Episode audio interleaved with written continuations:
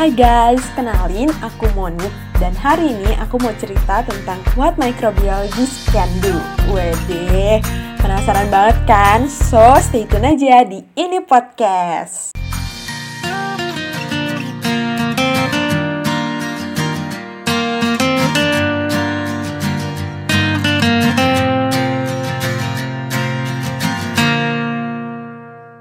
Oke, gimana nih kabar teman-teman semua? Semoga kalian semua dalam kondisi yang baik-baik aja ya. Jangan lupa untuk jaga kesehatan dan selalu taat pada protokol kesehatan di masa pandemi kayak gini. Mungkin sebelum aku share lebih jauh, aku mau cerita kalau saat ini aku tuh lagi menjalani kuliah di jurusan mikrobiologi di ITB. Teman-teman kayaknya rada asing gitu ya. Apa sih itu mikrobiologi? Itu belajar apa gitu? Atau mungkin bahkan ada teman-teman SMA yang lagi dengerin podcast ini dan sebenarnya tertarik sama jurusan ini. Cuman agak takut sama prospek kerjanya. Soalnya katanya tuh kalau anak-anak mikro paling lulusannya jadi pengajar atau cuman jadi peneliti gitu-gitu doang lah. Tapi teman-teman, hari ini aku mau jelasin ke kalian, aku mau ngebantah semua paradigma itu. Udah cukup meyakinkan lah ya. Oke, jadi mikrobiologi itu sesuai namanya, kita mempelajari tentang semua hal tentang mikroorganisme. Mulai dari bakteri, jamur, virus, dan lain-lain. Kita tuh mempelajari fisiologi strukturnya, metabolismenya, materi genetik, hingga ke aplikasinya, apa yang bisa kita lakukan dengan mikroba ini. Contohnya yang paling akrab, pas kita lagi kondisi pandemi kayak gini, pasti teman-teman gak asing deh sama yang katanya virus, PCR, ataupun vaksin. Nah, semua hal itulah yang kita pelajari dan yang akan kita bawa ke dunia nyata, ke dunia kerja kita. Jadi teman-teman tuh nggak perlu takut banget sama yang katanya seorang mikrobiologi cuman bisa kerja di bidang itu doang. Teman-teman, kita tuh mempelajari mikroba. Yang mana nih aku pernah baca katanya ada komunitas science learn gitu yang melakukan penelitian. Katanya jumlah bakteri di bumi ini tuh bisa mencapai 5 nonilion. Noni loh guys, udah bukan miliar, udah bukan triliun. Noni itu angka nolnya ada sampai 27 kalau nggak salah. Jadi itu ya, kalau dirupiahin, kayaknya kita kekayaannya nggak akan habis 7 turunan atau bahkan lebih gitu ya. Jadi selama mikroorganisme masih ada, di situ juga kita dibutuhin, di situ juga kita bisa beraksi.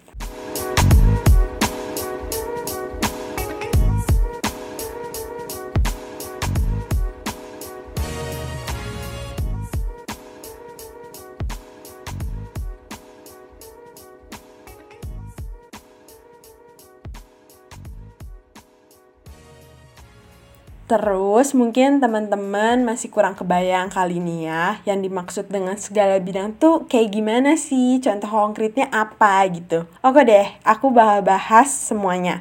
Mungkin dari yang paling umum dulu kali ya, yang katanya mikrobiologi lulusannya jadi seorang scientist, seorang peneliti atau researcher gitu. Karena kita mikrobiologi, jadi kita tuh akrab banget dengan yang namanya praktikum, laboratorium.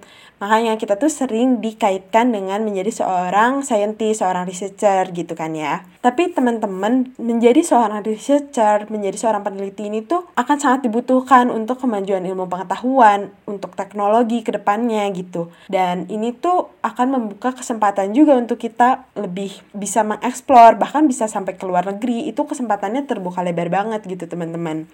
Apalagi Indonesia juga pasti sangat membutuhkan seorang peneliti-peneliti gitu ya. Dan penelitian ini tuh nggak akan terbatas hanya di bidang itu-itu aja. Kita bisa meneliti di bidang industri, agroteknologi, pangan, atau juga medis gitu. Kayak contohnya di COVID kayak gini, untuk mengetahui sekuens yang menginfeksi kita tuh apa sih, virusnya kayak gimana sih, terus gimana nih cara mengobatinya, vaksinnya tuh harus dibuat kayak gimana. Nah, itu semua tuh akan melibatkan para peneliti gitu. Jadi buat teman-teman kalau yang emang passionnya untuk meneliti, suka belajar, menemukan sesuatu, pasti kalian tuh cocok banget nih dengan hal kayak researcher ini. Tapi balik lagi, lulusan mikrobiologi tuh gak cuman terbatas menjadi seorang peneliti. Mungkin ada yang mikir nih, boring banget kali ya kerja di lab seharian. Tenang aja teman-teman, sama kayak moto dari suatu keripik kentang gitu, snack. Aduh, aku nggak boleh sebutin mereknya gitu ya di sini. Katanya, life is never flat. Ya, so do microbiology juga kayak gitu teman-teman. Kita gak membosankan gitu. Kalau teman-teman pernah denger nih, ada yang namanya tuh biosafety. Jadi biosafety ini tuh suatu bidang ilmu atau kegiatan dalam melakukan penanganan yang aman dan perlindungan terhadap mikroorganisme menular ataupun bahan biologis berbahaya. Jadi singkatnya biosafety ini tuh kayak semacam kegiatan untuk mencegah terjadinya kontaminasi. Contohnya, itu sekarang lagi dibuat mobile lab BSL-2. Jadi mobile lab BSL-2 ini tuh digunakan untuk melakukan penanganan terhadap kasus COVID-19. Jadi ini tuh semacam laboratorium di mana kita bisa melakukan tes PCR kayak gitu ya, untuk menaruh sampel dan segala macamnya. Cuman laboratorium ini tuh dibuat dalam bentuk minibus. Jadi makanya dia tuh bisa didistribusikan ke daerah-daerah di Indonesia yang emang belum memiliki BSL-2 ini. Makanya si tes PCR untuk mendeteksi COVID-19 itu bisa akan semakin lebih cepat gitu. Apa perannya mikrobiologi dalam mobile lab BSL-2 ini? Kita tuh bakal menjadi seseorang yang bisa mendesain gitu. Kayak kan kita mempelajari nih, oh mikroba ini bisa bersembunyi di tempat-tempat yang ada cekungannya, yang gelap. Jadi kita harus mendesain gimana si mobil ini tuh nggak ada kemungkinan tempat agar bakteri itu bisa tumbuh kayak gitu. Dan bahkan nih dalam membentuk suatu mobile lab BSL-2 ini, kita mikrobiologi akan bergabung dan berkolaborasi dengan banyak bidang lainnya. Nah, masih ada juga nih kaitannya dikit dengan yang biosafety tadi. Mikrobiologis juga ini bisa membantu dalam membuat suatu kebijakan, merumuskan suatu peraturan gitu. Contohnya, balik lagi nih ya ke masa pandemi kayak gini. Emang soalnya lagi pandemi gini tuh kerasa banget gitu mikrobiologinya. Kayak kita kan dianjurkan untuk stay at home, memakai masker atau menjaga jarak gitu ya, padahal bawaannya kan pengen deket-deket sama doi, tapi nggak boleh, harus jaga jarak. Kenapa sih dibuat peraturan kayak gitu? Nah itu tuh kita sebagai yang paham, yang mempelajari tentang mikroorganisme, kita yang akan menganjurkan untuk kebijakan itu, karena kita mengerti gimana sih suatu virus ini bisa bertransmisi, apa karakternya, sehingga akan dibuat kebijakan-kebijakan seperti itu.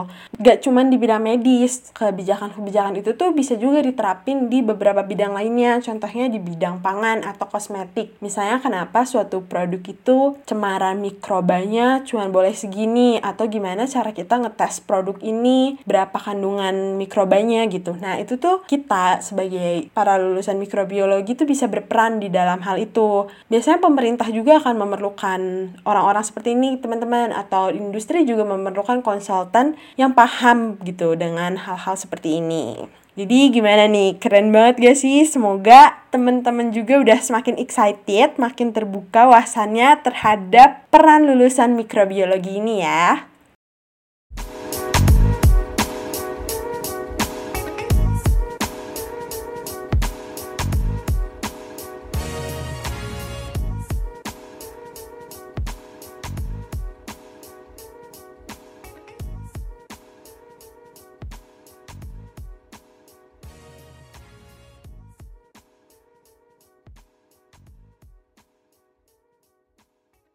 Eits, bentar, belum beres podcastnya. Tahan dikit lagi, ada yang mau aku sampaikan, aku hampir kelupaan nih.